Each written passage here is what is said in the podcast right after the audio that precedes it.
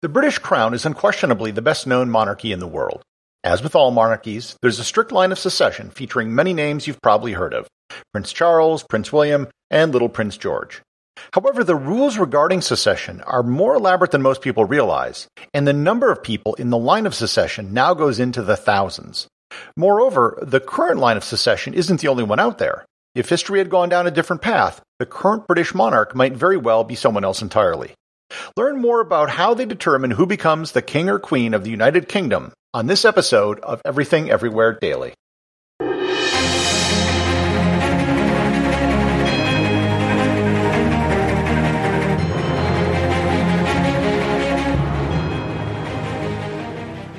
This episode is sponsored by G Adventures.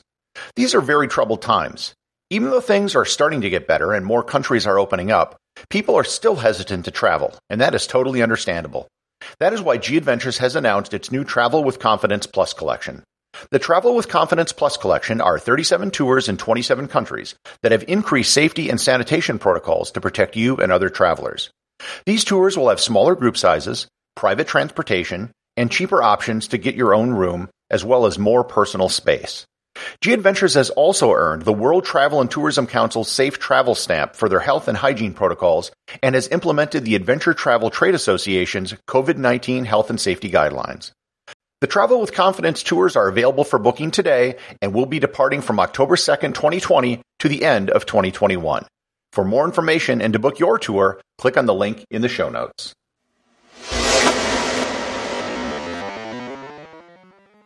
The current British monarch, Queen Elizabeth II, can trace her roots back over 1200 years to the reign of Alfred the Great, whose reign began in the year 871. Alfred was the first true king of England. Since then, over 32 generations have passed, and the crown has managed, mostly, to be handed down from one successive generation to the next. I'd guess most people listening to this, regardless of where they reside, probably are aware of the next in line to the British throne.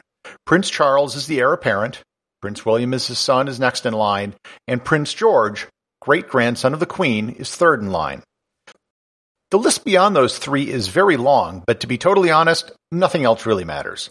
The person who is 19th in line will statistically never come anywhere close to the crown unless there's some sort of improbable event that happens and the plot of the movie King Ralph happens to play out. Nonetheless, while the rest of the list is pretty much irrelevant for actual succession to the throne, it's a pretty fascinating list, and the rules for the list deserve some diving into. There are several laws that dictate the rules of secession. The Bill of Rights of 1689 and the Act of Settlement of 1701 restrict succession to the throne to the legitimate descendants of Sophia of Hanover who are in communion with the Church of England. So, who is Sophia of Hanover, and why is the entire British monarchy set up around her? Sophia of Hanover was born in 1658 and was the daughter of Elizabeth Stuart, the granddaughter of James VI of England and James I of Scotland.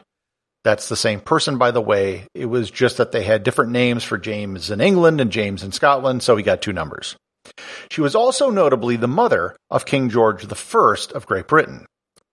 King James was the person who unified the kingdoms of Scotland and England by birth after the death of Queen Elizabeth I.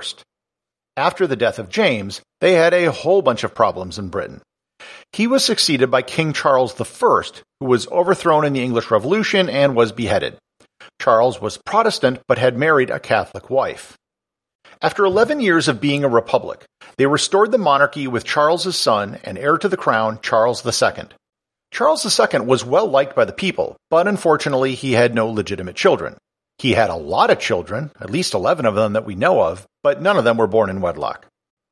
After his death, the crown passed to his brother James II slash the seventh, again with the two numbers. James unfortunately was Catholic, and unlike his father, was not at all popular, especially with Parliament. He was especially unpopular after the birth of his son, James, in 1688, who was baptized as a Catholic.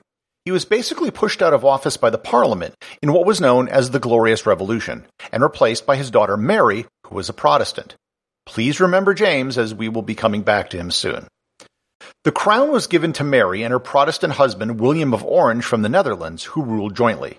Mary died in 1694 and William in 1702.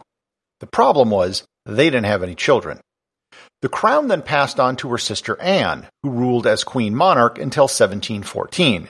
She also had no surviving descendants when she died. The British had a problem. They had run out of children from James II, so they had to go back up the family tree, and they went down the line from James II's sister, Elizabeth, who was married off and became the Queen of Bohemia. Elizabeth had a daughter, Sophia, who was the highest ranking Protestant in the succession line at the time the Act of Settlement was passed in 1701, which codified all these rules.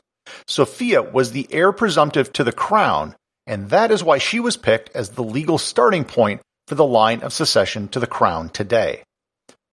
Unfortunately, Sophia died about two months before Queen Anne, so when Anne died, they selected Sophia's son, George, to be the King of Great Britain.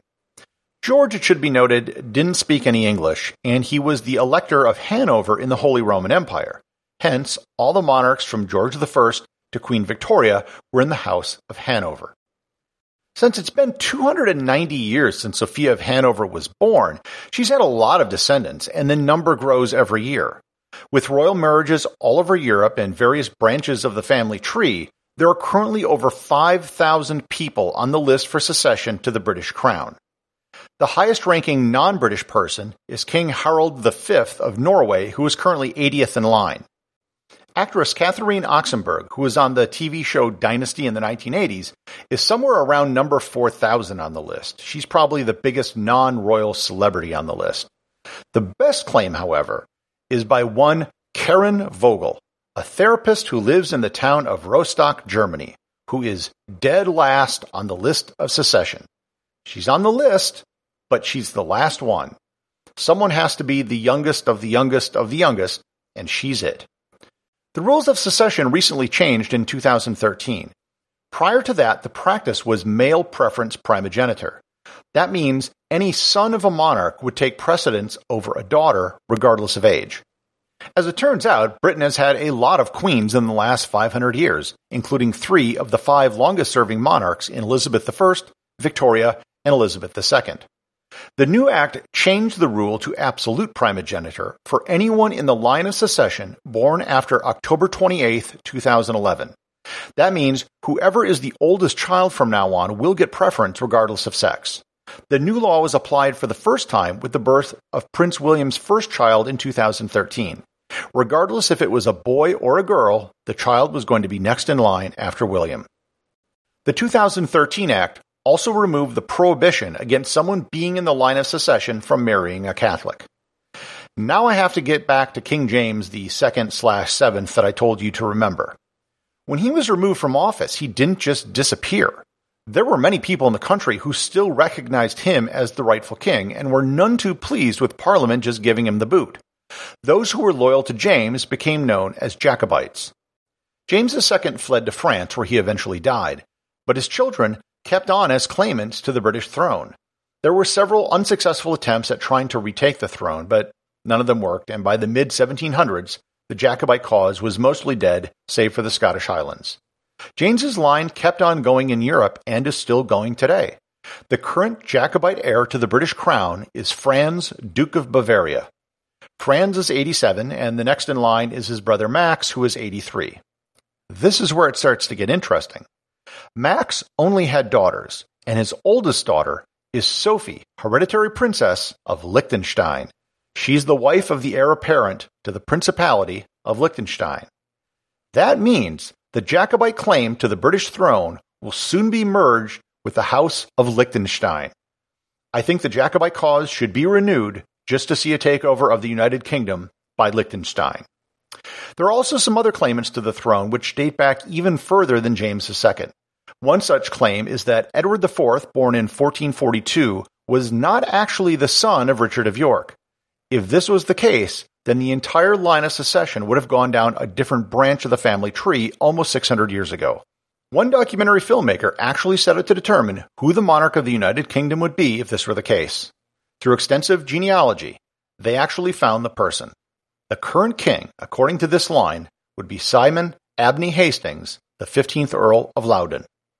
While that sounds really impressive, Simon is just a middle class guy, the son of a farmer, who works in a fabric company in Wangaratta, Australia. Executive producer of Everything Everywhere Daily is James Makkyla. Special thanks to everyone who supports the show over on Patreon. Please remember to leave a review over on Apple Podcasts. Even a simple review can really help the show get discovered in the sea of other podcasts that are out there.